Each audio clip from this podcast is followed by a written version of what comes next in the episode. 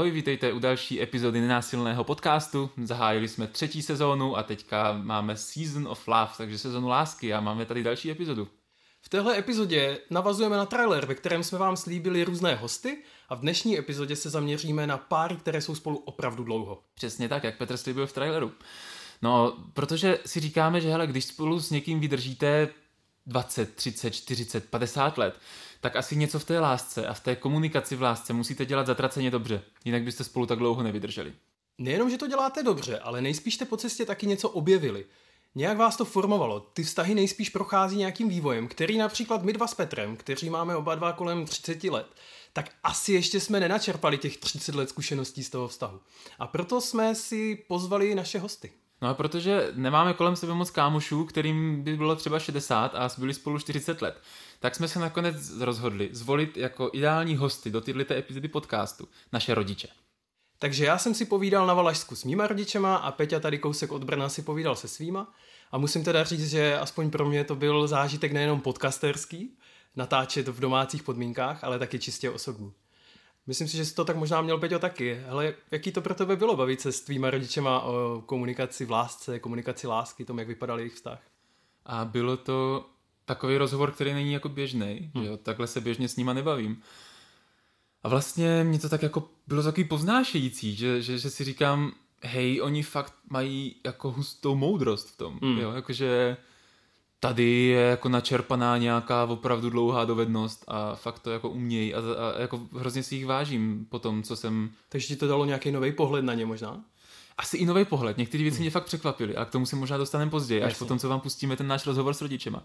A, a, a takový, jakože No, fakt asi bych to nejvíc, nejvíc přirovnal k tomu slovu jako fakt úctu, respekt, jakože hmm. si říkám, wow, to je, to je hustý a to, to stojí za to poslouchat. To je to, že, že, že to jo. pro mě bylo jako obohacující. Hmm. Že fakt jsem si říkal, aha, tak tohle jsou ty důležité věci, tak to oni asi budou důležitý i pro mě. Hmm. Jaký to bylo pro tebe?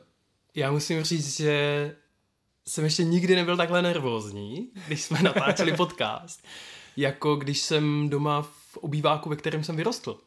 Tak ve kterém jsme vlastně s Irinou rozdělávali techniku. A věděl jsem, že jdu naše interviewovat s tématem, o kterém my se běžně nijak zvlášť nebavíme. Vůbec netuším, jestli oni dva se o tom vůbec baví. A už vůbec ne se mnou a s technikou. Hmm. A musím říct, že jsem si ten rozhovor neskutečně užil. A zároveň jsem měl jako velkou pokoru vůči tomu, že když jsem zpětně potom poslouchal tu nahrávku, kterou za nějakou dobu uslyší naši posluchači, že si říkám, hm, tohle kdyby byli náhodní lidi, tak já asi šťournu do nějakých věcí hlouběji, ale tady jsem si to nějak nedovolil. Mm-hmm. Z takový ty čistý jako synovský úcty k tomu, že si říkám, hele, možná jsou věci, které přede mnou by neměly zaznít, anebo možná nikdy mezi nima nezazněly a já nejsem jejich terapeut, já jsem jejich syn, hmm. tak, eh, tak si uvědomuju, že jsem, že jsem se jako držel v takový tý jako pokorný opatrnosti vůči tomu, že tohle jsou moji rodiče a tady jsou nějaké hranice. Hmm. Chápu. Hmm.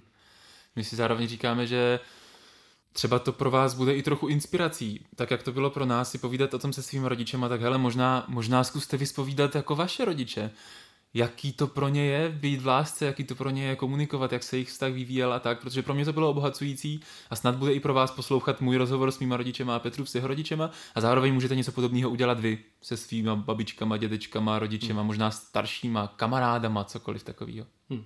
Myslím si, že si tímhle zaděláme my všichni na hodně netradiční rozhovory na témata, které fakt běžně neohledáváme. Možná často pro ně nemáme ani slova. A o to je to podle mě zajímavější. O to je to podle mě fakt zajímavější snažit se dostat k té esenci. Co, co to je to, co nás posunulo dál. Hmm. A vlastně to uslyšíte v obou dvou těch rozhovorech, že existují etapy toho vztahu, které jsou nějak jako posunující, nějak, nějak, nějak se to mění. Tak jo, pojďme na to. První rozhovor, který vám teďka pustíme, je z mojí návštěvy u mých rodičů, kousek od Brna. Užijte si ho, pojďte se zaposlouchat a za chvilku se vrátíme zpátky semka do studia s Petrem a trochu si to zanalizujeme. Tak jo, užijte si poslech. Já teďka sedím se svými rodiči, s Lenkou a s Mírkem. Ahojte, čaute. Ahoj. Ahoj. Děkuji moc, že jste přijali pozvání do tohohle, do, do téhle epizody podcastu. Protože vaše zkušenosti teď máte jedinečnou příležitost, že to, co vy jste objevili a naučili se, tak eh, můžete předávat dalším generacím a rozvodovost České republice se sníží o 20% jenom díky tomu, že si lidi poslechnou to, co máte říct, co máte co říct. Takže vám tímto jménem celé naší generace já děkuji už dopředu. A e, vás poprosím, kdybyste na začátek mohli říct takový jako technický údaj o vašem vztahu, jako jak jste spolu dlouho a, a nějaký takovýhle jako parametry. No když to budu říkat já, tak se spletu tak o pět let asi. Takže já si myslím, že jsme spolu 43 roku, ale bez záruky. Plus minus 5, 38 až 48? Ne, je to tak, 43 roku manželství.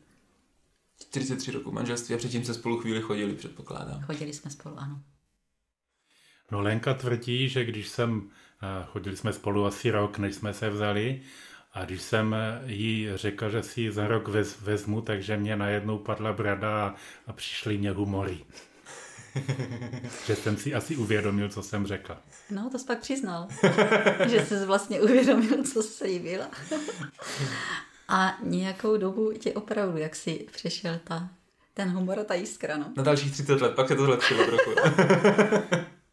Až děti vypadly z domu. Ne. No ale vlastně my, my chceme tuhle epizodu zaměřit, zam, protože že o, o takových dlouhých vztazích si dokážu představit, že se dá mluvit do nekonečna a přece my jsme podcast o komunikaci, tak, eh, tak se chceme zaměřit na ty jako komunikační oblasti toho vašeho vztahu. A já mám nějaké otázky pro vás takhle společný a pak nějaké otázky, které bych se chtěl zeptat každýho zvlášť. A ta první společná je, jestli si vzpomenete na nějaký situace za tu dobu, za těch 43 let, co jste spolu, plus chození, kdy jste díky dobré komunikaci něco zvládli. Díky tomu, že se vám povedlo fakt jako dobře se na něčem domluvit, něco dobře vykomunikovat. No, vzhledem k tomu, že teda my v komunikaci nejsme úplně odborníci, to teda říkám úplně veřejně, že teda se máme co učit a mám pocit, že se nám to začíná dařit až teď, až jsme spolu čím dál víc, ať jsme si čím dál jak si blížší, tak eh, mám pocit, že až teďka začínáme spolu víc komunikovat a jsme schopni otevírat i témata, o kterých eh, jsme kdysi ani moc mluvit třeba nechtěli, nebo jeden z nás nechtěl, anebo nepřišla ta správná chvíle, tak teď jsme schopni eh, se jako k tomu vrátit a dokonce se tomu i třeba lehce zasmát. No já právě pro mě to bylo vždycky těžký, třeba v tom, že Lenka eh, chtěla řešit nějaké situace z dob dávno minulých, a v době, kdy já jsem spíš, že jsme byli někde na výletě a já jsem se spíš díval po krajině a nějak se mě nechtělo přemýšlet nad tím, protože jak říkávali odborníci, když někdo chce lhat, tak musí si dobře pamatovat, což je můj problém, asi nepamatuju, takže nemůžu ani lhat. A tím pádem jsem nevěděl, eh, proč bych se měl zrovna v tuhle chvilku, když je tak krásně všude pěkně zeleno, modro, podle toho, na co jsme se dívali, měl řešit něco, co bylo už hrozně dávno a co stejně ne, nemůžeme nijak vrátit. Že? jo. Jak, jakože ta výzva byla v tom jako najít ten správný čas a místo, který by byl vhodný pro tu konverzaci a jako ten výlet, když je zrovna hezky, tak to třeba nebylo tak No, ale to třeba vyplynulo ze situace, že ty jsi nakousl něco a já jsem se k tomu jako vrátila a připadalo mi to právě ta chvilka vhodná, protože je nám spolu dobře, jsme na výletě, v pohodě, bez výčitek, bez nějakých emocí, takže jsme se k tomu jakoby mohli vrátit a je pravda, že třeba ty jsi proto nebyl úplně až tak naladěný, ne, já třeba jo, takže jako v komunikaci opravdu znovu zdůraznuju, že jako my nejsme úplně odborníci. Jste mi teďka trochu utekli z té otázky. Teďka říkáte, že tohle naopak je něco, co třeba nesedělo. Já jsem se ptal původně, jestli si vzpomenete na něco, kdy jste díky dobré komunikaci něco zvládli. Jo? Na to jako, hele, zažili jste něco, co se povedlo, co si říkáte, hej, tak to, jsme, to fakt bylo, jako dobře jsme to vy, vykomunikovali. Možná u oltáře, že jste řekli to správné slovo, tak Svatba, no, to jsem chtěl říct právě. A ty, od té Ale- doby, nebo něco, nemusí to být jako konkrétní situace, možná, když se zeptám jako, co vám komunikačně jde. Co jsou- nám komunikačně jde? oblasti, ve kterých si jako Vyznání rozumíte. lásky, to nám jde super. Myslím si, že je to teď o hodně lepší, protože na sebe máme podstatně víc času a e, tím, že na sebe máme čas, tak e, u nás to nefunguje tak, jako že jak někteří říkají, že když jsou spolu delší dobu, že by se zabili, tak to my spíš se máme radši a jsme rádi, že třeba e, večer strávíme zase spolu. Jo. Těšíme se na sebe, když jsme chvilku od sebe, nebo když prostě jsme někde na návštěvě, tak se těšíme, že večer budeme spolu. A tak jak mě všichni strašili, že jdu do důchodu, takže prostě jako je to strašný a já jsem z toho měla docela hrůzu, tak teďka poznávám, že to dokáže být i krásný. Jo, děkuju. Eh, Já se zeptám, jestli si vzpomenete teďka na, na druhou stranu, jo. Na nějaký fakt náročný období, který, který jste prožili v životě. Jakože věřím, že jich asi za 43 let musí být jako hodně, protože už já za svých 29 jsem jich zažil hodně. A teď jako nemusíte ří, mluvit o tom, co to bylo a tak, to jsem samozřejmě nepředpokládám, že jsou věci, o kterých se ani moc mluvit jako třeba nechcete.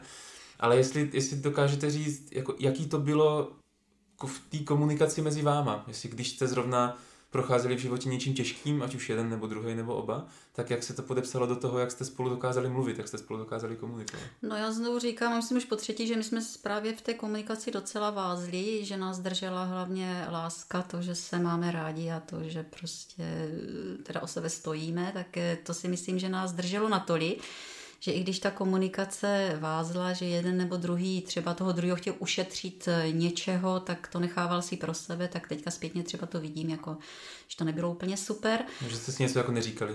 Co si říkal, že, že jste si možná něco měli říct. neříkali, protože jsme nechtěli třeba jeden druhýho tím zatěžovat, protože mm-hmm. už toho i ten druhý měl tolik třeba na svých bedrech. Takže jsme si nechávali třeba spoustu věcí pro sebe a teď třeba jsme právě probírali, předevčírem téma, který jsme schopni teďka otevřít, pobavit se o tom a říct si, jak to třeba v té době bylo těžké, ne mezi náma vztahově, ale Pro jednoho nebo pro druhýho, jako v té... pro jednoho, pro druhýho e, i to, co se dělo mimo naší pětičlenou rodinu. Jako, Mhm. mm. Že to nebylo, že my bychom byli v krizi, ale že prostě jsme toho měli zvenčí jakoby do té rodiny zataženého natolik dost, že jsme to prostě takhle nějak ustáli tím, tou láskou a tím, že jsme o sebe stáli, jeden druhého si vážili. A, ale v komunikaci jsme nebyli super. No. No a řekla by, já se rovnou doptám jenom, pak ti dám hnedka slovo.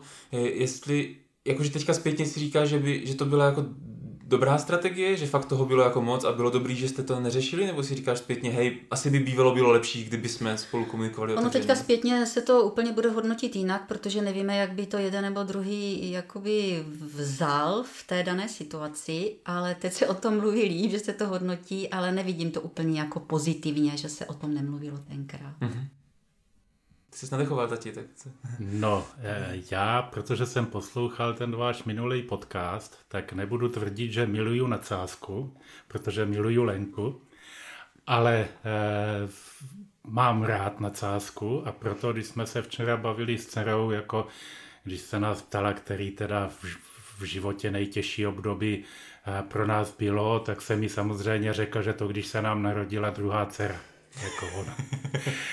A e, tím, že mám rád tu nadsázku taky a často ji používám a hrozně mám rád, když se někdo naladí na stejnou vlnu a vrátí mě to. Stejně, stejným způsobem a netváří se jako, že to nechápe, nebo ukřívděně, nebo uraženě. A to se mě teď na tom vztahu s Lenkou líbí, že už si můžu dovolit vůči ní e, používat tu nadsázku až sarkazmus a vím, že ji to neurazí, ale, ale že mě to let kdy i vrátí. A je teda pravda, že tím, jak nám přibývá věk, tak i spousta věcí třeba, nevím, se úplně nezdaří, nebo zapomenem, nebo něco takového, že teďka jsme v takové fázi, že si z toho spíš jako eh, snažíme udělat legraci a zasmát se tomu a říct si, no jo, lepší už bylo, no. Ale hrozně se mně uh, líbí, že dokážem se dívat na to, co bylo, už s tím nadhledem, kdy samozřejmě je nám jasný, že to, co se stalo, tak už se Nedá samozřejmě odestát. nedá odestát. Hmm. A, a předávat to jako zkušenosti většinou o ně nikdo nestojí a musí si tím samozřejmě projít sám. Ale vždycky jsem říkal, a, a zatím si do dneška stojím, že a, tak jako se nedají přeskakovat fáze ve společnosti různý společenský, tak ani tady v té lásce, že láska a, má mít a, stoupající tendenci. A když na tom začátku chybí takový ten, ta až slepá zamilovanost, který samozřejmě člověk potom tak jakoby vejde, ale ta postaví ten, ten obrovský základ, tak jak je třeba psáno v Biblii, kámen nárožní, vytrží všechno, tak na tom potom, i když přijdou ty chvilky, kdy e, není zrovna e, jako lehce, tak e, stojí za to, to přestát, vydržet, vyřešit, i když já nejsou ten řešící typ zrovna okamžitý, protože eh, když třeba Flenka chtěla něco řešit a chtěla uh, jakoby to vypadalo jako, že bychom se i mohli pohádat, tak moje reakce byla taková, že jsem mi říkal, ale miláčku, usmějem se, no a tím Jsi pádem jsem jako uhýbal se tomu, nechtěl Vyhýbal jsem se tomu a odzbrojil jsem ji vlastně tím, že ona už nemohla použít ten silnější argument, protože věděla, že by padl stejně někde mimo úrodnou zem. No a já se tě taky zeptám, jak to hodnotíš takhle zpětně, když říkáš, že jsi tomu měl tendenci třeba jako, jako vyhýbat, tak máš nějaký konverzace, u kterých si říkáš, hej, dobře, že jsme se tomu vyhnuli, nebo naopak máš nějaký, který si třeba říkáš, hej, tenkrát to bylo jako mimo, měl jsem, spíš jsem se měl o tom pobavit a měli jsme se pohádat, bylo potřeba to řešit. No, myslím si, že by bylo lepší to řešit, ale eh, jak říkám, je to, každá ta, ten vztah chce ten vývoj a není v každém tom stupni vývoje není úplně ideální na některý jako řešení, mm-hmm. protože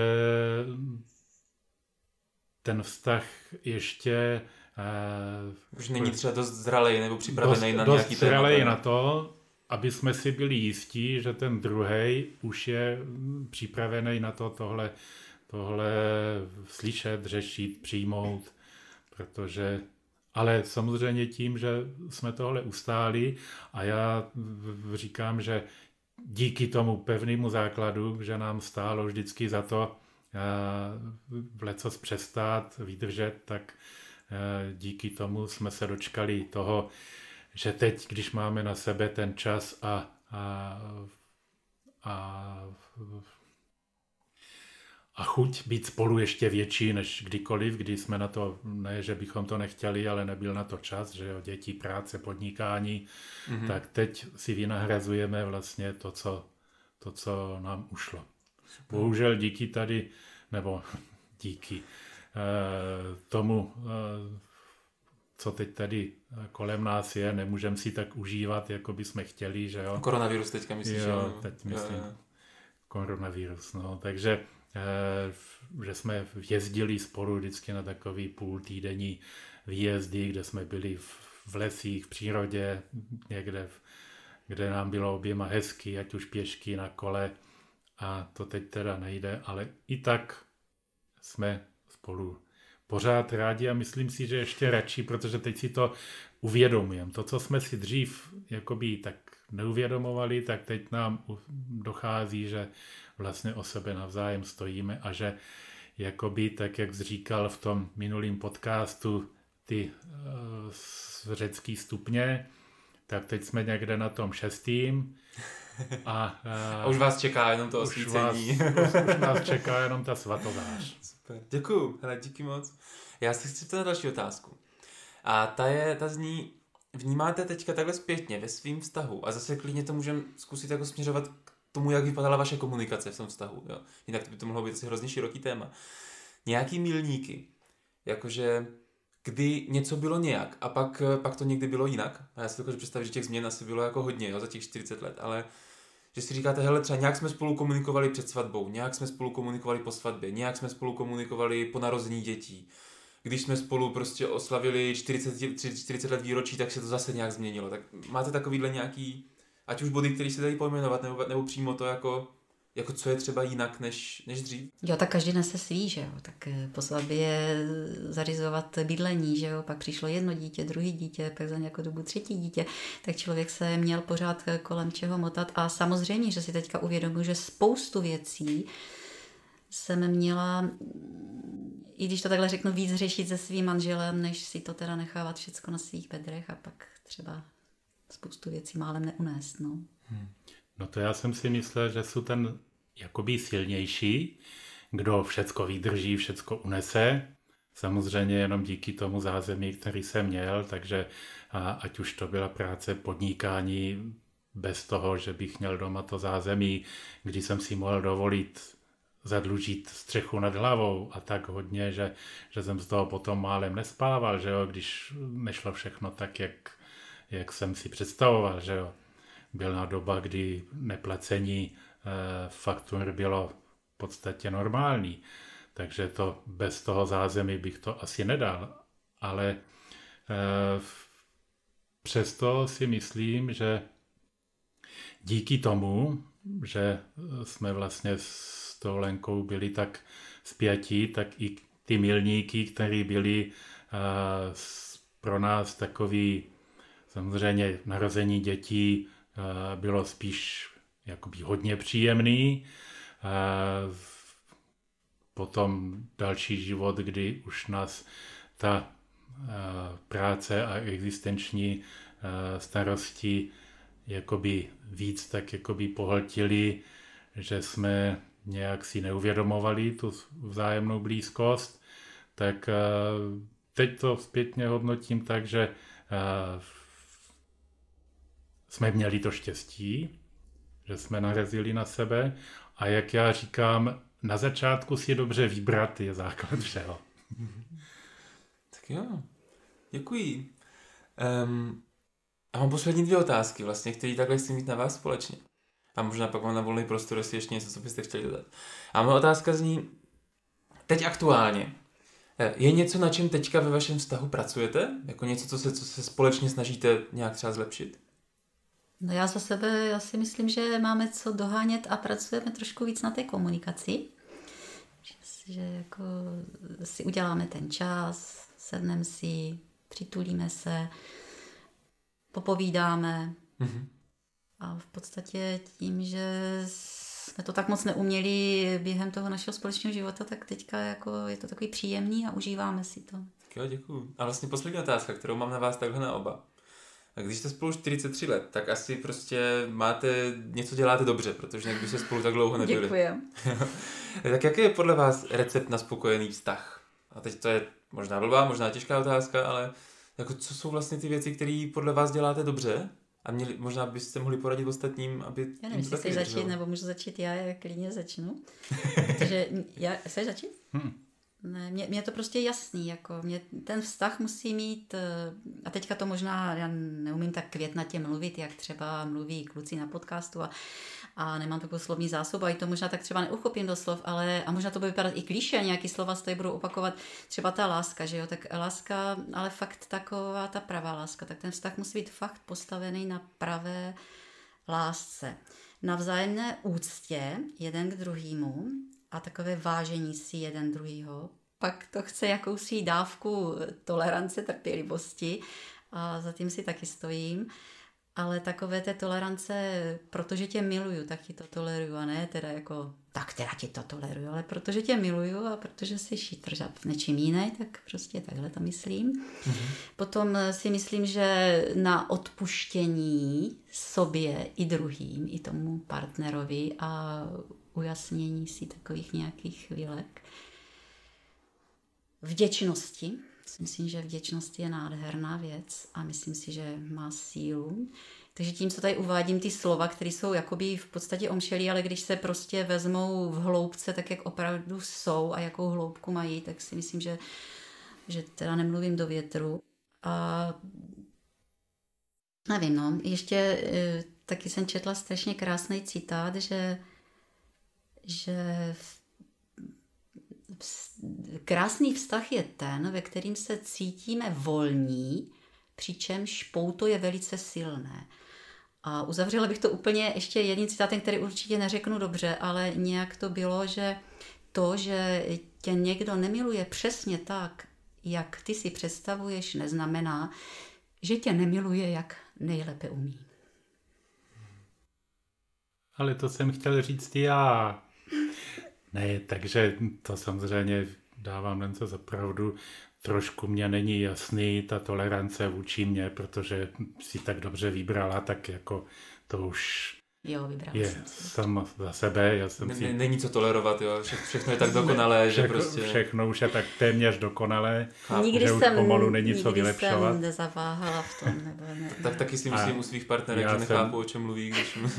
já jsem, já jsem uh, si samozřejmě vybral taky dobře. Já taky a nikdy proto, nezalitovala to.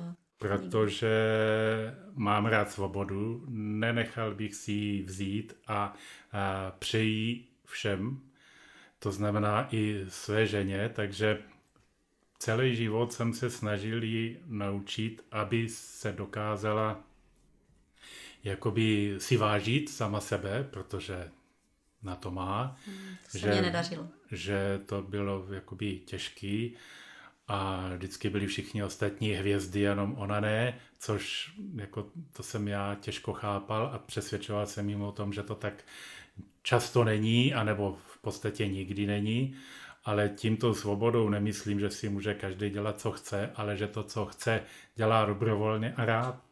Takže eh, když eh, chci s tou eh, ženou být, tady s Lenkou, myslím, tak s ní chci být, protože ji mám rád, vážím si ji Vážím si ji proto, proto její empatičnost, kterou já zase až tak dobře vyvinutou nemám, ale chtěl bych, aby prostě si dokázala tu svoji svobodu a tu lásku k sobě víc uvědomit, aby byla spokojenější.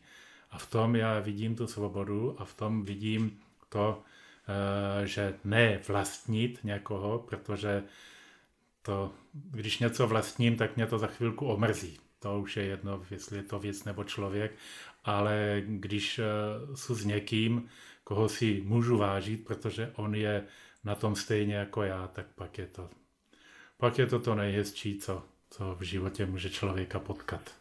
Jestli ještě bych mohla něco, tak taky je krásný uh, snažit se, um, nebo takhle, je krásný vidět toho druhého spokojeným a šťastným, a když ještě k tomu, z té spokojenosti a k tomu štěstí můžu jako přispět já, tak vlastně i tím i já jsem spokojená a šťastná, tím se ten kruh krásně uzavírá.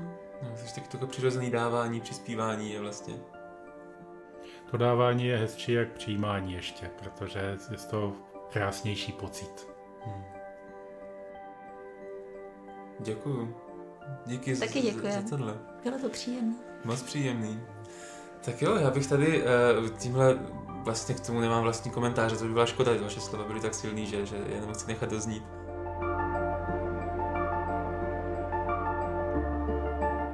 Tak to byl rozhovor Petra s jeho rodiči. My jsme teďka zpátky tady u nás ve studiu, jsme tady zase jenom já s Petrem. A já jsem vlastně, když jsem poslouchal to povídání, tak mě tam zaujaly nějaké věci.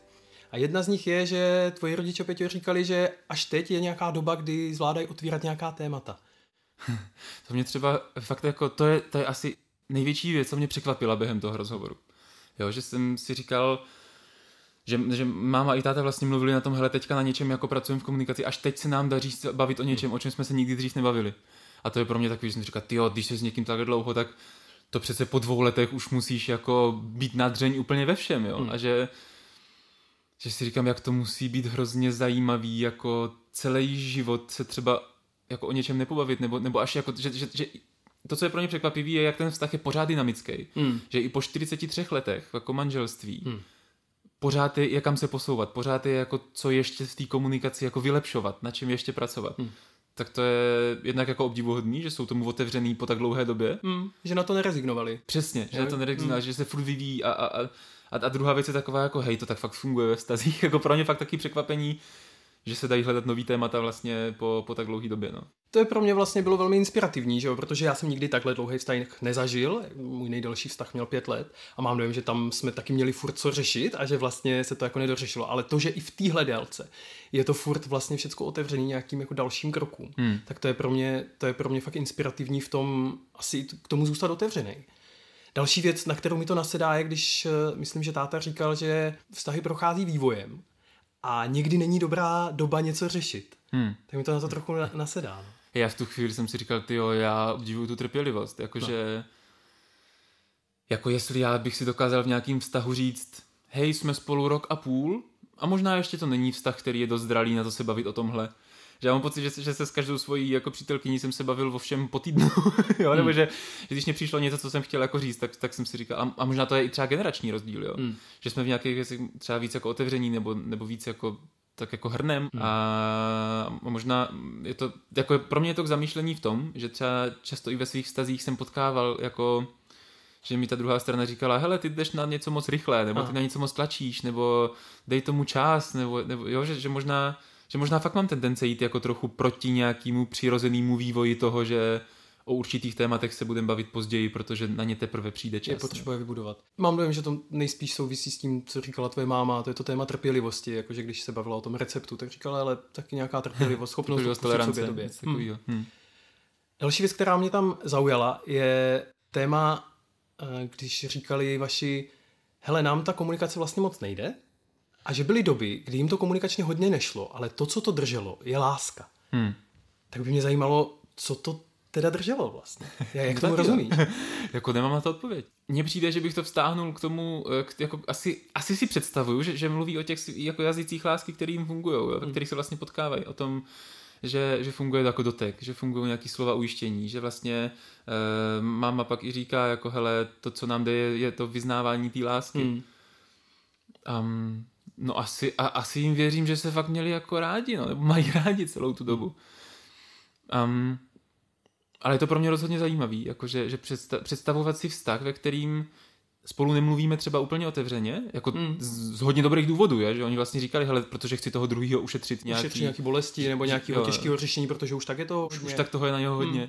Ta, ale, ale jakože to, co tam fakt je, je ta jako láska. No. A to ještě, jako to, co ještě nad tím přemýšlím, co mě teďka k tomu napadá, jo, je, že že často se mluví o tom, že v lásce ve vztazích je potřeba taková ta jako dynamika přibližování a oddalování. Mm. A že k tomu, aby vznikalo třeba i nějaký jako erotický nebo jako mm. lásky plný napětí, tak je potřeba vlastně se trochu oddálit, jako nebýt úplně u sebe.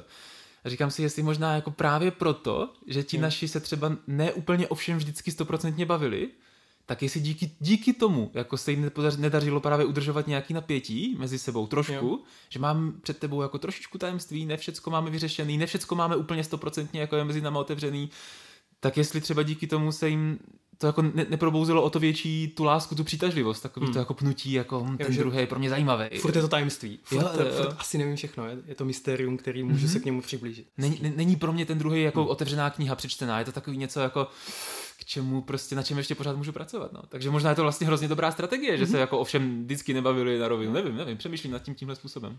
Zároveň to, co je zajímavé, když na to navážu, dalším bodem z toho, z toho povídání je, že oni říkali oba dva, hele, my teďka pracujeme na komunikaci. Mm-hmm. Aniž by Bůh ví, jak specifikovali, co to je. A třeba já, když jsem to poslouchal, tak vlastně si říkám, hej, tak já vlastně nevím, na čem oni vlastně úplně přesně pracují. Ale zdá se, že oni v tom mají nějak jasno. Vnímáš to podobně? Pro mě bylo hrozně zajímavé, když jsme dělali ten rozhovor, že jsem, když mi řekli, jako pracujete na komunikaci, takže jsem měl chuť se to, co, to, co to znamená, jakože pro mě jakožto komunikačního kouče, nebo jak bych pomenoval své povolání, to je, to je tak hrozně široká oblast, jo. A, a já si myslím, že z toho rozhovoru pro mě vyplývalo, že to, na čem, na čem teďka naši pracují, je na tom asi nějaká jako otevřenost, nebo jako, hmm. hele, když mám nějaký téma, tak se o něm opravdu jako pobavit a, a trochu mi to nasedá na to, co říkali, že se jim třeba v minulosti dělo, že i když chtěli tomu druhému něco říct, tak mu to třeba neřekli. Hmm. Nebo se o tom jako nepobavili, nebo si to nechali pro sebe. Jo, že, že mně to přijde, že, že když používají tady to slovo jako pracujeme na komunikaci, takže pracují na nějaký, jako na nějakém sdílení, na nějaké jako hmm. otevřenosti v tom. A možná je to nějaká moje domněnka, jo? třeba by naši to řekli jinak, ale, ale já jsem tomu rozuměl takhle. Ty máš samozřejmě s vašima celoživotní historii. já mám tu výhodu toho odstupu a mám dojem, že tam vlastně docela slušně zaznělo, zazněla ta věc, že někdy jsem to neřešila se svým manželem. Myslím, že to je citace mm-hmm. tvojí mhm. mámy. Že možná to řešili s někým, ale vlastně teďka, teďka se učí tu dovednost jako pojmenovávat to společně. Že když mm-hmm. je to mezi námi nebo je to spolu, tak, tak si o tom řekneme my dva. A pak do toho možná zapojíme nějak ten svět. Pro mě tam to bylo ještě hrozně zajímavé, když mluví o tom, že se často třeba jednalo o problémy jako mimo ten rodinný kruh. Mm. Jo, že to nebylo o tom, jako chci říct svému manželovi, svým manželce, že mě v něčem štve, nebo že mi něco nevyhovuje, ale že to bylo jako něco se mi děje mimo tu rodinu a vlastně si říkám, jako a možná to nemám s kým sdílet, nebo jako, že hmm. nezdílím to s tím nejbližším člověkem, něco takového. Hmm. Poslední bod, kterého bych se dotknul tady ve vašem rozhovoru s tvýma rodičema je, když jsme se bavili o tom receptu na spokojený a šťastný vztah, Aha. tak tam zazněly slova jako svoboda a udělat toho druhého šťastným. Mm-hmm. A zároveň jiný, a to, je, to, to je jako, že, že jo, pak to máme mluvila o té jako úctě, toleranci, mm-hmm. lásce, pravé lásce a tak. Mm.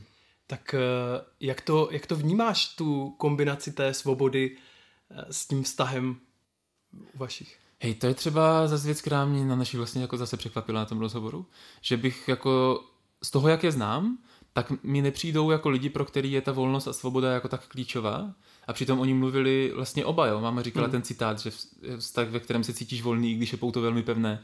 Taťka zase říkal, hele, pro mě je svoboda hrozně důležitá jako hodnota a přeji ji všem a tím pádem i svý ženě. Mm-hmm. Jo, že, že to bylo zase pro mě jako překvapení, že, že tu svobodu dávají na tak vysoký jako měřítko. A mám dojem, že se fakt v tom vztahu jako svobodní cítí, mm. což je jako hrozně hezký, no. Mm. Na to, že fakt tráví jako ten, ten čas tolik spolu. A jí se mi hrozně líbila ta, ta, ta tátová jako definice té svobody. Mm. Že říkal, že to není o tom, že si děláš, to chceš, ale že to, co děláš, tak děláš rád a děláš, protože to chceš a děláš mm. to dobrovolně. Mm. Jo, že, že jsem jako v tom vztahu svobodně, spíš než, že si jako svobodně dělám whatever, jako jo. zrovna mám chuť, no. Jo, jo. Jak na tebe působil ten rozhovor s naším? Máš tam něco, co, co, jako, jaký přemýšlení to třeba nastartovalo tobě? Pro mě bylo velmi zajímavý slyšet to vylazení. Jakože to, že jsou vaši teďka očividně na nějakém místě společně. Mm-hmm. Že oni jsou tam dobře usazení a vlastně mají teď tu schopnost nahlížet tu minulost a možná se vlastně shodují na těch interpretacích těch minulých událostí. Mm-hmm. Jo, že vlastně tehdy jsme to zažívali a možná jinak. Každý jsme k tomu měli nějaký jiný přístup. Ale když se na to díváme teďka spolu, tady z toho místa, tak teď k tomu máme přístup. Jo, a vlastně a, stejný, že jo? Stejný náhled na ty, na ty minulé věci. Možná. Minimálně ho sdílíme. Mm-hmm. Nevím, jestli je úplně stejný, ale minimálně máme tu ochotu, schopnost a, a vlastně pro mě bylo hrozně hezký a nějak se mě fakt jako lidsky dotklo takový to, když eh, se bavili o tom, že se na sebe těší. Hmm. Že jsou spolu 43 let, že se báli toho, jaký bude důchod a najednou zjišťují, že ten důchod může být super. Mm-hmm. A, a to jsou pro mě nějaké věci, které mě samotnému do mýho přemýšlení nějak si se jako propisují ve smyslu, mm-hmm, to, to znamená, že furt je na čem dělat, ale je potřeba to jako aktivně hledat a nejspíš to znamená se nevzdávat. Hodně mi to nasedalo na ty pasáže typu, hele, vztahy mají vývoj, nějaký čas není dobrý na řešení nějakých věcí, ten čas možná přijde. Akorát hmm. potřebujeme mít to silné pouto založené na, na tom, že už se známe dobře, máme se fakt rádi tolerujeme se. Hmm. Mně přišlo hrozně hezký ještě, nebo jako vlastně zajímavý, jak, jak hrozně naši, moji rodiče jako akcentovali tu citovou složku hmm. na začátku. Že vlastně táta to říkal i jako, jako máma, hele, je hrozně důležitý, aby na začátku tam byla ta obrovská jako zamilovanost a láska, protože to je ten jako pevný základ, že jo, kámen nárožní, kámen jak říkal nárožní. táta, mm. na kterým ten pak vztah celý stojí a i když se pak dějou nějaký nepříjemné věci, tak to je to, o co se můžeme opřít. Mm. Což je pro mě zajímavý, protože jakože jo, skoro bych řekl, že od takhle od jako staršího páru hmm. bych spíš čekal něco jako, hele, ta zamilovanost je to fajn, ale to přejde. Jako fakt jsem si myslel, víš, že to bude spíš yeah. jako zamilovanost přejde za chvilku a prostě pak jsou důležitější věci. Ale bylo pro mě hrozně jako překvapivý, jak po 40 letech jako pořád kladou důraz na to, hej, ta zamilovanost, ta jako silná, opravdu jako hmm. vášnivá láska je strašně důležitá. Že to postavilo nejspíš velmi pevný základy no. tomu, co se děje teď a i co se dělo a bylo to náročný, tak to je nejspíš to, o čem mluvili, že hele, i když nám to komunikačně nešlo, tak to stálo na té pevné lásce a toto nejspíš, tak jak o tom mluví, byl ten hmm. základ. To bylo pro mě velmi inspirativní. Tak to byl rozhovor můj s mými rodiči a teď si můžete poslechnout druhý rozhovor. Tentokrát uslyšíte Petra, jak jel zpátky na Valašsko. Eh, je to tam krásně slyšet, v jakém regionu se zrovna nacházíme. Tak jo, takže k tobě domů. Pojďme si to užít. Rodičové moji, Eh, kdy jste něco zvládli společně eh, díky dobré komunikaci? Když si na něco vzpomenete. Spolu. A vy jste říkali na začátku, že jste spolu 38 let teďka, že? Ano, no. 38 let. A za těch 38 let jsme prožili spoustu dobrého, ale taky spoustu horšího, hm. než kvůli špatného. A já za sebe můžu hm. říct, že opravdu díky tomu, že se můžeme spolehnout jeden na druhého v našem vztahu, tak díky své komunikaci, že jsme to prostě probrali vždycky ze všech stran a vlastně díky i, s, i vám jako synům, kteří hmm. jste taky při té komunikaci vždycky byli, všechny ty problémy rodinné jsme řešili společně, i když jste měli třeba vlastní zájmy, ale nehodili jste nás přes palubu, tak si myslím, že jsme to všechno zvládli tak, jak jsme to zvládli. No to tak jsme, tak jsme to museli zvládnout. Je, to je celku jasné. No. A když, když jste říkali, že byly nějaké náročnější období nebo tak, tak máte na mysli nějaké úplně konkrétní? Mm-hmm. Tak náročnější období bylo třeba hned po stavbě, teda po svatbě byla stavba, že? Tak se hmm. postavit vlastně svým způsobem na vlastní, na vlastní nohy, za, zajistit rodinu hmm. a to bylo takové náročné, potom už vlastně se svým způsobem ten dluh akorát splácel a Hmm. toto a ještě potom přišlo dost takové náročné období 2008 vlastně, co Hmm. byla ta krize evropská a vy jste byli oba dva na vysokých školách, Hmm. no. Takže to, tam byla zas takový výpadek financí, no, Hmm. ale tak ono, když člověk chce, zvládne všechno, no. Hmm.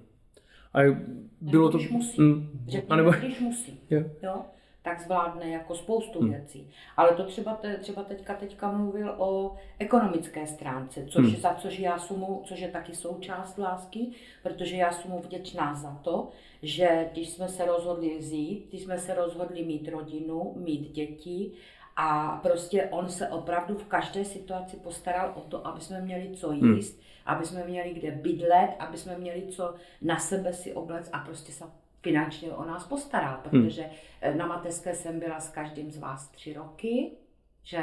Hmm. Takže peníze nebyly v podstatě, to není jak teďka, že do tří let eh, V té berou, ale v nic, té době se nebralo půl roku, půl roku, prostě Jasně. se dostala jakoby plat, čili mateřsku, a pak už teda nic, a pak to fakt bylo jenom na něm. Ale eh, nám se přihodily i, i řekněme, osudové životní Hmm. eh, prohry, jo, kde jako víceméně z mojí strany a za to jsem já vděčná nejen svému manželovi, vašemu tatínkovi, Hmm. ale i vám jako synům, protože vy jste ti, kteří mě podrželi. Hmm. Podrželi a vrátili zpátky. Hmm. Že jsme to prostě všechno překonali. A v čem je to třeba teďka jiné? Teďka, když to vezmu třeba na vás dva, jako na tu partnerskou komunikaci, že jo? tak jste spolu 38 roků, tak eh, na začátku to asi vypadalo nějak a pak byla ta svatba, děti, tak eh, v čem je to vlastně teďka jiné, než to bylo na začátku? Ono, když to zebereš, ty finanční stránky, dřív jako tak. My jsme se brali Hmm. do úplně jiného režimu, jak je teď. Hmm. V té době nebyly takové starosti, jestli budu mít co dělat nebo nebudu mít co dělat, protože jsem věděl, že práce musí být.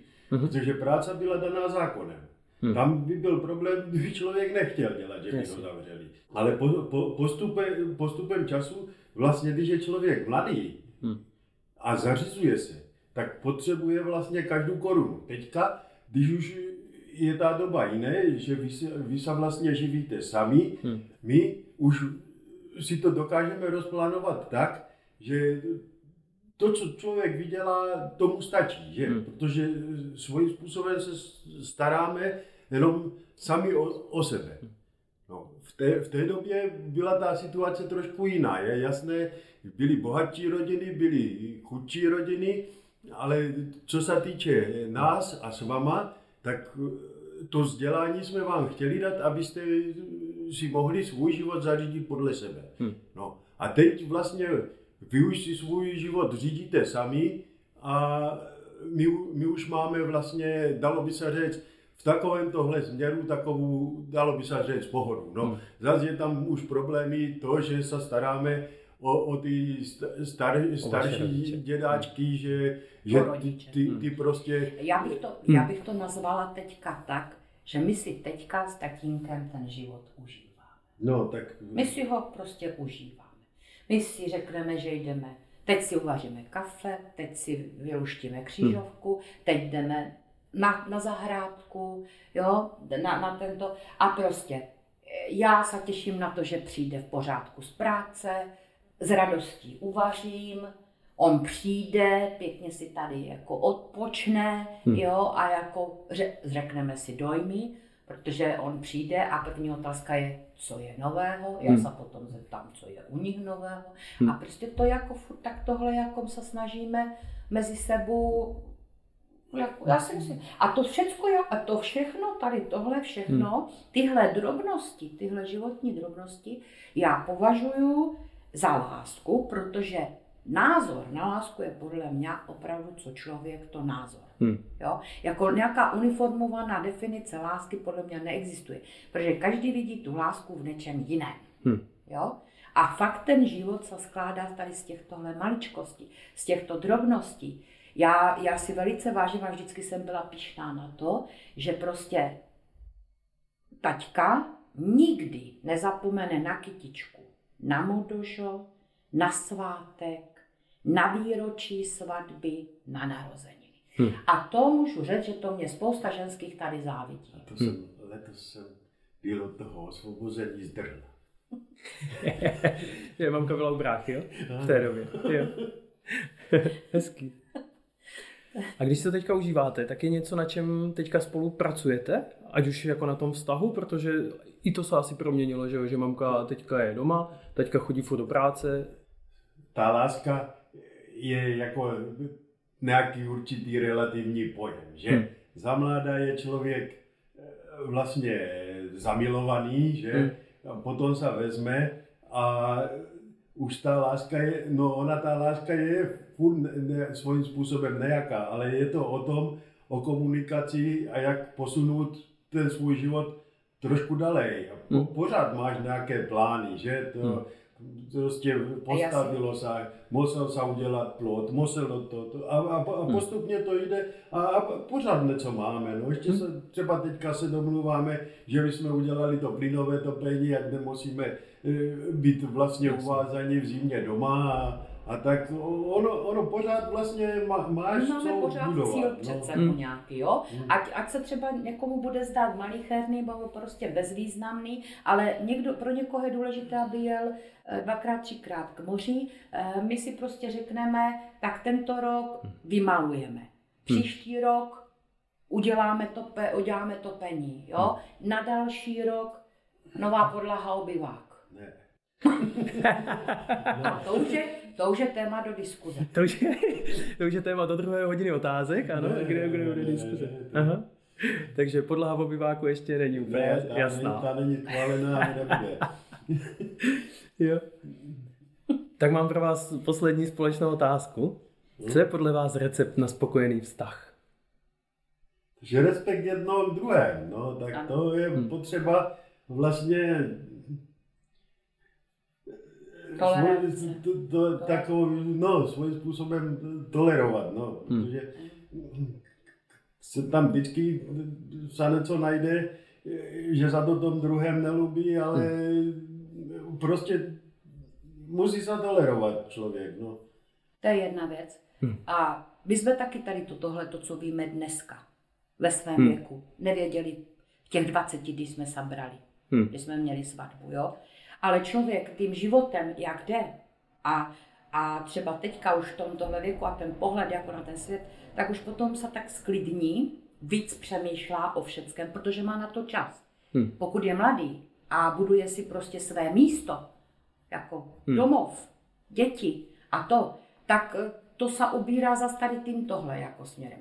Ale teďka už na to stáří, když už ty děti doma jako nejsou, tak, eh, tak eh, v podstatě víc nad tím člověk jako, jako přemýšlá nad všeckým a tam opravdu jde o tu toleranci, protože jsme lidi a každý máme chyby. Každý. Hm. Nikdo není dokonalý.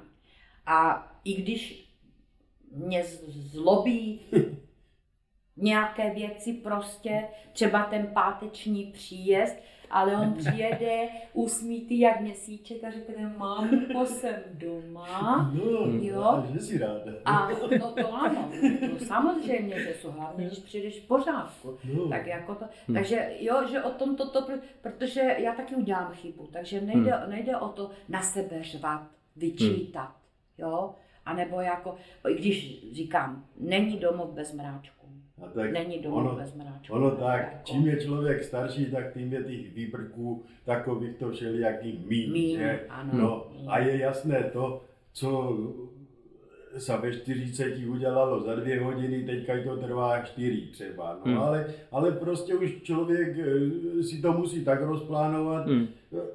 Prostě přijedu z práce, nemůžu, nedělám. No, tak přijde sobota, u- dělá se od rána do večera. No, Hmm. protože už víš, že si potom člověk lehne a má ještě tu nedělu na regeneraci, ale Hmm.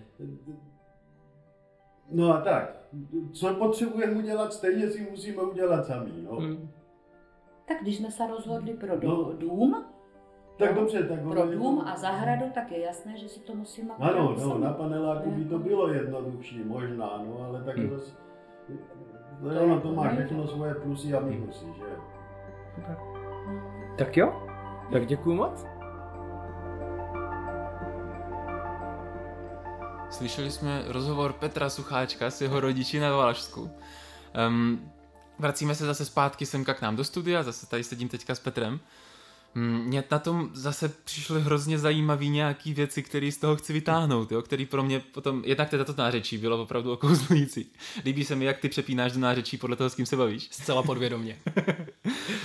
A vlastně jedna z věcí, která mě přišla moc zajímavá, jak eh, vaši rodiče, a hlavně tvůj táta, jak vlastně klade důraz na to materiálno, že říká, hele, hmm. hele i, i, i ty jako finance jsou láska vlastně.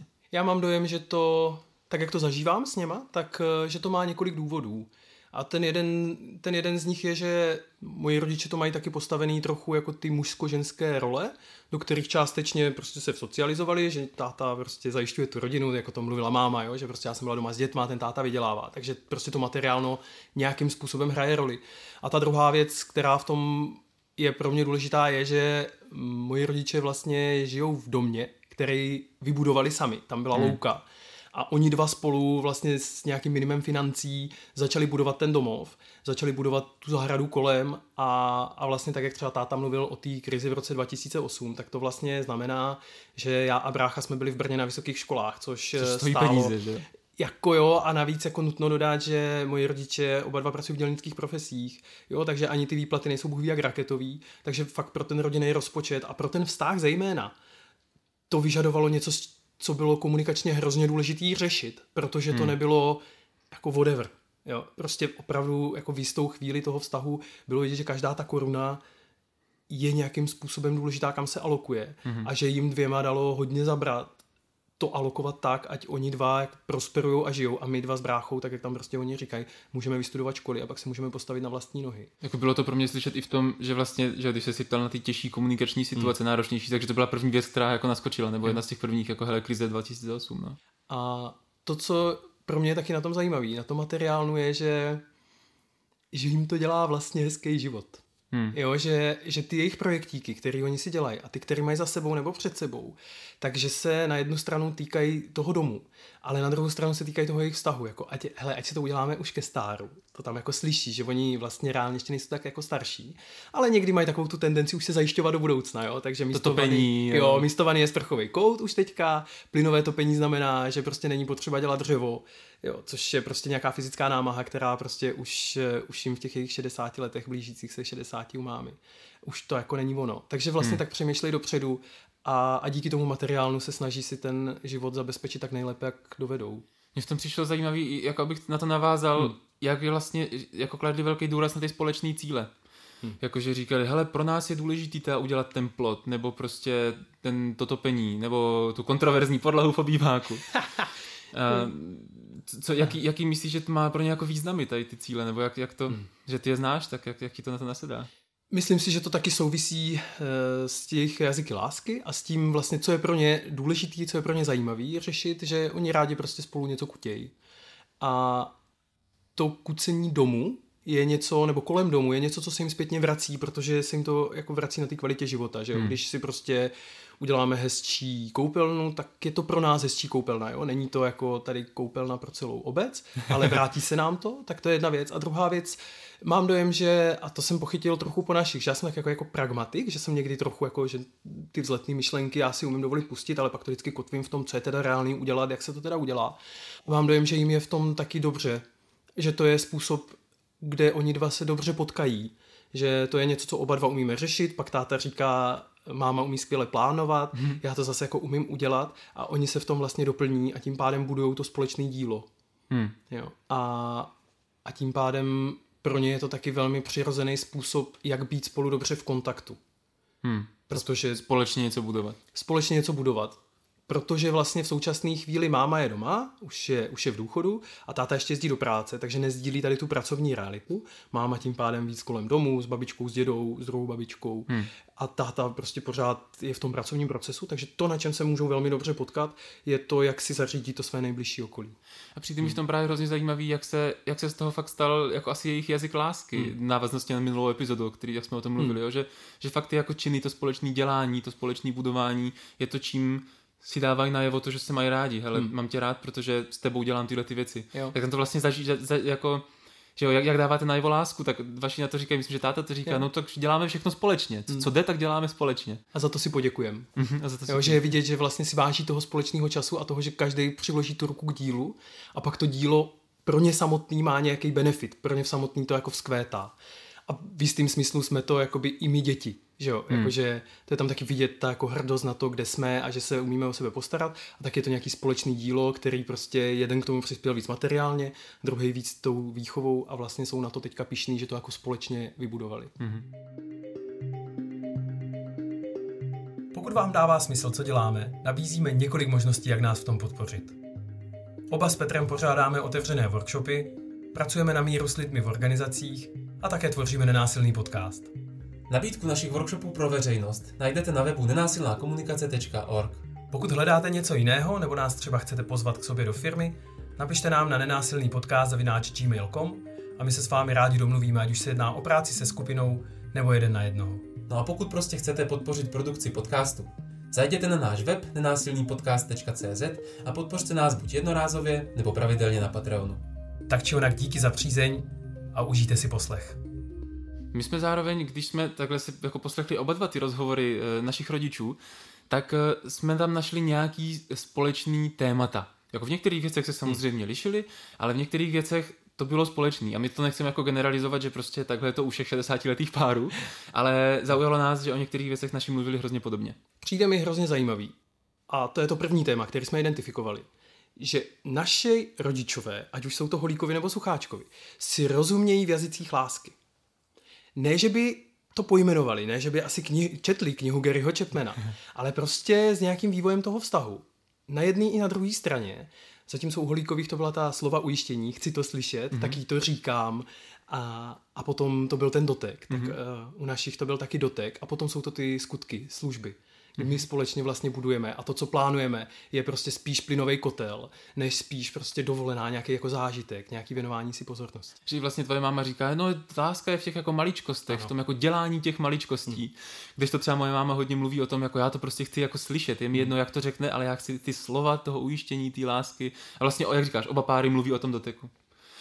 Tak je to pro mě hrozně zajímavý bod v tom, jako že si říkám, wow, to je vlastně super, že si takhle, že si aktivně rozumí v jazycích lásky hmm. a vlastně s tím fakt pracují, vědomě. Hmm. Vím, že ten druhý to, to potřebuje tímhle způsobem, víme, že my dva to potřebujeme tímhle způsobem, tak si to tak dáváme. Druhý bod, který nám přišel, že vlastně se u obou párů potkává, je ta odpověď na otázku, jaký je recept na spokojený vztah takhle dlouhodobý. A vlastně nám přišlo, že hnedka mezi prvníma slovama obou dvou párů padaly slova jako úcta, respekt, jo, vděčnost, tolerance, velmi, velký silný slovo. Nikdo není dokonalý, každý ho je potřeba jako tolerovat za to, že je nějaký, protože ho miluju. A tak. Hrozně silný tam pro mě bylo, když tvoje máma mluvila o odpuštění hmm. a to jak sobě, tak tomu druhému. Tohle bylo pro mě hrozně zajímavý moment z těch rozhovorů, že si říkám, hej, tohle bych dokázal identifikovat třeba v životě mých rodičů hmm. a takových těch pár starších, které mám kolem sebe, tohle je nějaký klíčový moment že oni umí odpustit nejenom tomu druhému, ale někdy i sami sobě, protože prostě ten diádový vztah jako přináší to, že někdy vršíme ty chyby na sebe, jakože já udělám něco blbě a ten můj partner na to zareaguje taky neúplně konstruktivně, takže prostě nabalíme takovou kupičku hmm. nepříjemná a vlastně v nějakou chvíli, když ji chceme rozplést a posunout se dál, tak hold oba dva musíme udělat takový to jako, hm, taky na to má možná svůj podíl. Hmm. A je vidět, že oni v tom svým jako věku, po těch 40 letech vztahu, už tohle vidí a dokážou s tím nějak nakládat s takovým trochu uzemněním, takovým jo, jo. Je potřeba odpustit i je sobě, potřeba odpustit i, tobě. i sobě, i tobě a, a teď už to umíme nahlédnout. A možná byly doby, kdy jsme v tom tak dobrý zas nebyli. Mhm. A ten třetí bod se právě věnuje těm dobám, protože nám vlastně přijde, že oba dva ty páry mluví o nějakých fázích vztahu a že ten vztah eh, je založený na velký zamilovanosti, že ta počáteční zamilovanost je důležitá. A na tuhle zamilovanost, která vlastně tvoří ten jako základ, jak vlastně u tvých i u mých rodičů říkali, hele, to je to, na čem to stojí, to je to, s čím jsme to vstupovali, pak byla ta svatba, rozhodli jsme se a byli jsme jako rádi, že jsme si takhle vybrali. Takže pak následovala vlastně obou párů nějaká fáze, kdy na tu lásku nebylo tolik času. Že vlastně říkali, že to není tak, že by ta láska jako zmizela, že se trochu mění, ale toho času na to jako není tolik, protože že u vašich to bylo, budujeme barák, je práce, vychováváme děti. Hmm. U našich to bylo, táta říkal, že jo, jako peníze, podnikání, podnikání. práce, podnikání, hmm. že mu bralo hodně času, že, že byl rád, že má tu rodinu jako zázemí, ale, ale že prostě to, kde hrozně moc mu to jako bralo kapacity, bylo to podnikání a, a tyhle ty věci. Hmm. Takže potom jako ta druhá fáze asi dlouhá byla, hele, máme se rádi, ale vlastně na sebe jako vztahově tolik času nemáme. Přijde mi, že ta párová energie se potom jako vrazí, když to řeknu takhle, do něčeho širšího, než jsme my dva. Buď to je to ta rodina, nebo je to ten dům, nebo je to to podnikání. Hmm. A my, ale to, co tam pro mě přijde důležitý taky, je, že oba dva ty páry nezapomenou zmínit, že tam byli spolu. Že by to bylo náročný, tak ta láska je něco, co je držela. Ale zároveň oni neměli moc času a energie na to tu lásku si věnovat navzájem, společně to dělat, ale spíš společně budovali ty věci kolem. Hmm. A pak oba dva ty páry mluvili o tom, že v současné chvíli. Což je vlastně jako po té práci v důchodě, ano. děti z domu, že jo, oba dva páry jo, mají. Jo.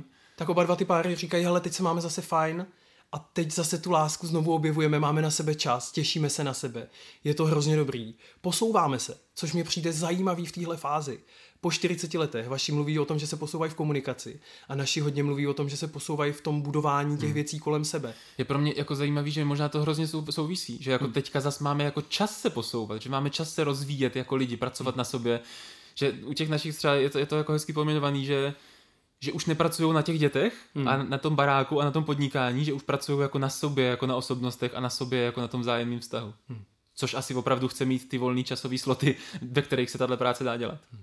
Tak to nám přišlo inspirativní na rozhovorech, který jsme vedli my dva s našimi rodiči. Byly to hodně zajímavý rozhovory nejenom tím obsahem, ale hele, byla to fakt zásadně divná konverzace, sedět naproti svým rodičům a pokoušet se ve valaštině e, předávat věci a stálo to za to. A já vlastně si říkám, hele, tohle byl rozhovor, který stálo za to mít. Možná máte kolem sebe nějaký lidi, kteří vám přijdou, že něco dělají docela dobře v těch stazích a možná může stát za to se jich zeptat na to, hele, jak nad tím přemýšlíte, hmm. jak to děláte, co je ten váš recept, jak řešíte nějaký situace, které se vám prostě v životě objevují. Protože se zdá, že nějaký algoritmy to minimálně může mít, byť možná není vůbec jednoduchý jich dosáhnout. No a my pro vás máme na závěr takový malý bonus, který jsme s rodiči taky natočili.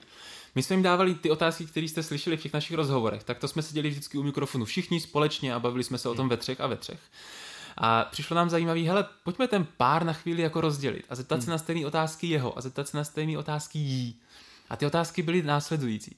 My jsme se každýho individuálně, když ten druhý byl schovaný za dveřma, tak jsme se zeptali, jak dává na jeho lásku. Pak jsme se ptali, co tomu druhému v komunikaci lásky jde. A třetí otázku jsme pokládali, hele, v čem tě naopak v komunikaci lásky ten, ten druhý štve, nebo vůbec jako v komunikaci. Hmm.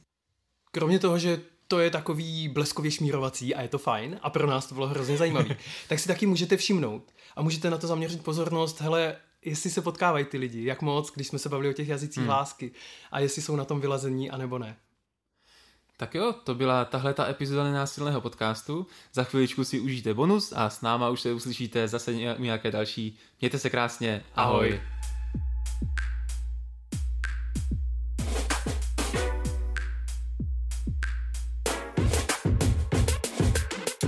Jak dáváš na jeho lásku? To znamená, že teď můžu říct, co chci, protože jsme tady spolu a nikdo jiný to slyšet nebude, jo? Ne, nikdo jiný, to, je to naprosto soukromé nahrávání podcastu.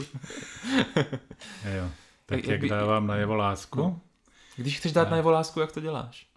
No, dotekem.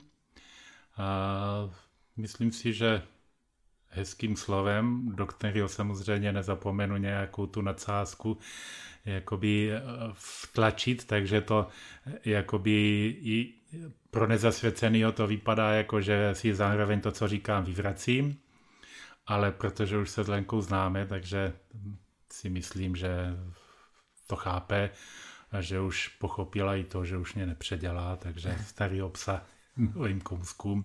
Takže dotek, takže hezký slovo a nějaký vtip do toho. Vtípek do toho, no, ob, obětí a tak. Mm-hmm. Tak děkuju. Moje druhá otázka. Eh, v čem je podle tebe máma v komunikaci jako v lásce nebo v vztahu fakt dobrá? Jako co, co jí fakt komunikačně jde?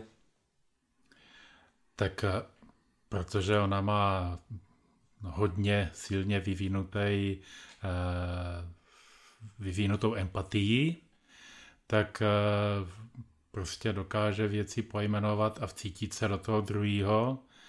Takže to to je to, co já neumím, nikdy jsem k tomu nebyl vychovaný, takže v tom jakoby je fakt jako dobrá a to si považuji toho, že umí něco, co já asi umět nikdy nebudu, protože to, to se nedá naučit. To člověku buď to je, nebo ne. Mm-hmm. Když je to naučený, tak je to poznat.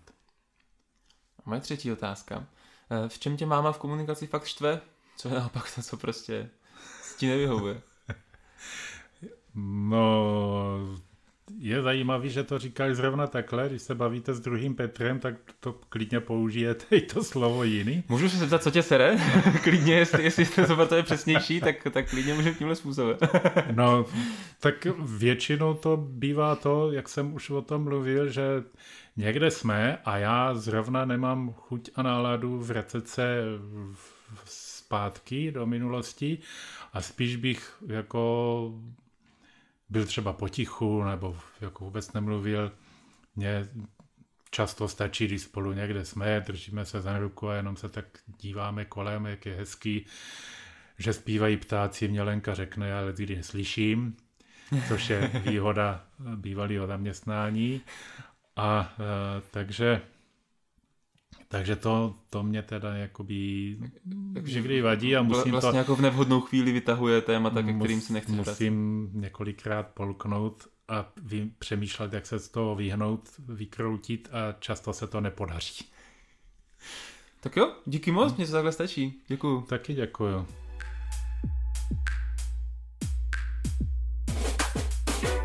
Jak dáváš na jeho lásku? Když chceš tomu druhému ukázat, že ho máš fakt ráda, tak jak to děláš? Tak, já to dělám tak, že eh, jak si eh, to, co potřebuju já, tak dávám i tomu druhému a mám to s Mirkem takhle vyhovuje, aspoň jsem o tom přesvědčená, je to fajn. Potřebuju za prvé slyšet to, že mě miluje, eh, teda prostě to vyznání té lásky jakýmkoliv způsobem, ale slovním a potom potřebuji dotek obětí, na to já jedu prostě. Děkuju. A druhá otázka. Co tátovi v komunikaci fakt jde? A v teďka myslím v té vaší jako vztahový. V čem bys řekla, že je fakt dobrý komunikačně? Tak eh, snažíme se také vylepšit, jak jsem říkala, naši kompletní komunikaci a myslím si, že, že je dobré tady v tomto, že není skoupí na to říct miluju tě, mám tě rád, jsou tady rád s tebou. No. Když po tolika letech manžel přijde domů a řekne, já jsem tak rád, že se spolu strávíme víkend, jo, nebo já jsem se tak těšil domů za tebou, no tak není nic krásnějšího prostě, tak, tak to je nádhera. Děkuji. A moje třetí a poslední otázka. V čem tě v komunikaci fakt štve? Tá, táta mě ještě opravoval, že, že, že chtěl použít, čím ti fakt jako sere, takže klidně můžeš být i ostřejší. Ale co, co, co jsou ty věci, které mu nejdou, nebo které ti fakt jako otravují? Ne, ne, nepoužíval, nepoužila bych žádný tady to ostrý slovo, ani to slovo štve se mně nelíbí. Spíš mě třeba, já jsem spíš takový člověk, že jsem hodně citlivá, až přecitlivá, takže mě spousta věcí třeba zamrzí a možná to bylo to, co prostě už jsem možná zmiňovala, to, že jsem třeba chtěla řešit nějakou konkrétní věc, nebo potřebovala jsem to nějak dořešit a on třeba právě nebyl na to naladěn, nebo prostě odváděl od toho řeč a měl názor takový, že už prostě není co řešit a já měla pocit, v té chvíli, že třeba ještě je co dořešit, tak to snad mě tak jako třeba mrzí tady ta jakoby nekomunikace. Ale jinak, že by mě něco jako štvalo, tak to snad ani ne. Super. Tak děkuji moc. A ještě i tobě díky, díky moc za to, že jste přijali pozvání do podcastu. Děkuji za pozvání. Mějte se krásně. Naschledanou. Ahoj.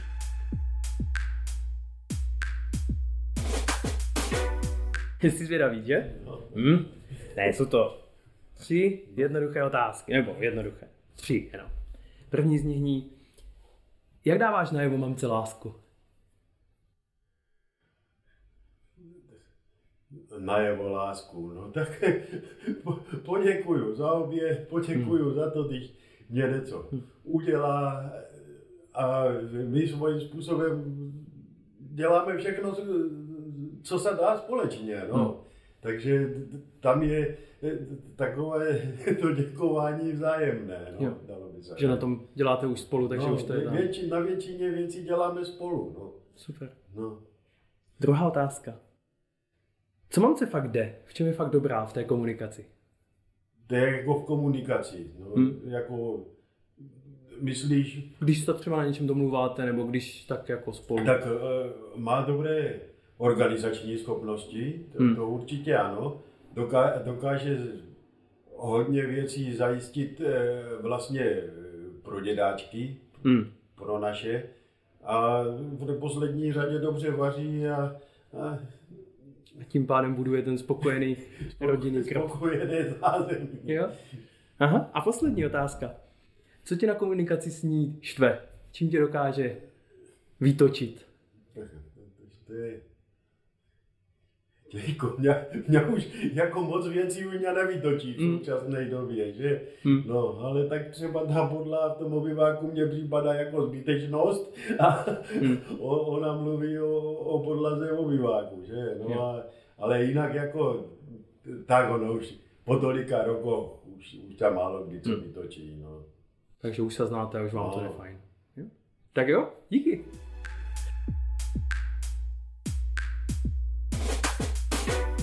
Mám pro tebe tři otázky, není jich víc, není jich míň. A první z nich je, jak dáváš taťkovi na jeho lásku? Jak dávám taťkovi na jeho lásku? Hm. Eh, já začnu tím, že eh, my, když jsme se v 82. roce brali, my jsme si řekli své ano, my jsme si ho řekli v kostele a řekli jsme, slíbili jsme před Bohem, že si budeme věrní a že budeme při sobě stát v dobrém i ve zlém. A já jsem do dneška přesvědčena po 38 letech, že jsme tady tohle dodrželi hm. a, a my nemluvíme o lásce, jako že bychom si to slovo brali jako každý den hmm. do úst. Hmm. Že bychom to prostě jako... My opravdu nám stačí třeba dotek, nám stačí pohled a my víme, že se máme rádi. Hmm. Jo? Takže není potřeba e, používat veliké věty, veliké my to aspoň tak vidíme a my to tak cítíme. Takže i když, mě, i když já mu řeknu, mám tě ráda, ano, já mu to řeknu, řeknu mu to e, při příležitosti, tak jak teďka jsme měli to výročí té svatby, hmm. takže dostal čokoládu a řekla jsem mu, že ho mám ráda. Hmm. Jo? Takže já si myslím, že je potřeba to někdy říct, hmm. ale je to taky potřeba dávat najevo zase těma maličkostma. Hmm. Tím, že ho pohladím po hlavě, tím, že ho chytnu za ruku, když usínáme, hmm. polípkem, prostě tak. Hmm. Hezky. Co teďko v komunikaci fakt jde? V čem je dobrý? čem je taťka dobrým? Já si myslím, že v tom, že se, na, že se prostě navzájem posloucháme. Hm. Jo? A to je taky si myslím, že důležité, protože jedna věc je neustále mluvit, mluvit, mluvit, ale když ten druhý nevnímá, eh, nesouzní, hm. jak bych to řekla, eh, prostě tak je to zbytečné, je to hmm. o ničem. Ale tím, že prostě já, já mu řeknu, eh, já to nerada používám to slovo, ale bohužel dřív to tak jako bylo, eh, že byly rozdělené mužské věci a ženské věci. A já si prostě cením toho, že on vyposlechne ty ženské věci a že nad nima také přemýšlá, že mě na to odpoví a jako to zas naopak, i když já o jeho práci moc eh, prostě jako nemám představu, ne že bych hmm. nevěděla, co dělá, ale nemám až takovou detaň. Takže když on začne mluvit o práci, tak já ho zase vyposlechnu a prostě dokážeme se, i když to, eh, dokážeme se o tom pobavit. Hmm. Jo? Že jako a, a to je, to je prostě to ono, čem je dobrý. Jo? Že prostě hmm. jako naslouchá, a opravdu, a navíc on je, i, i přes tu svoju tvrdou slupku, je, je citlivka. Hmm. To zaznáš taťka hmm. je. Je citlivka. To zaznáš taťka je. To je, ano. Poslední otázku mám na tebe. Čím tě štve v té komunikaci? Čím tě dokáže naštvat i po těch 38 letech?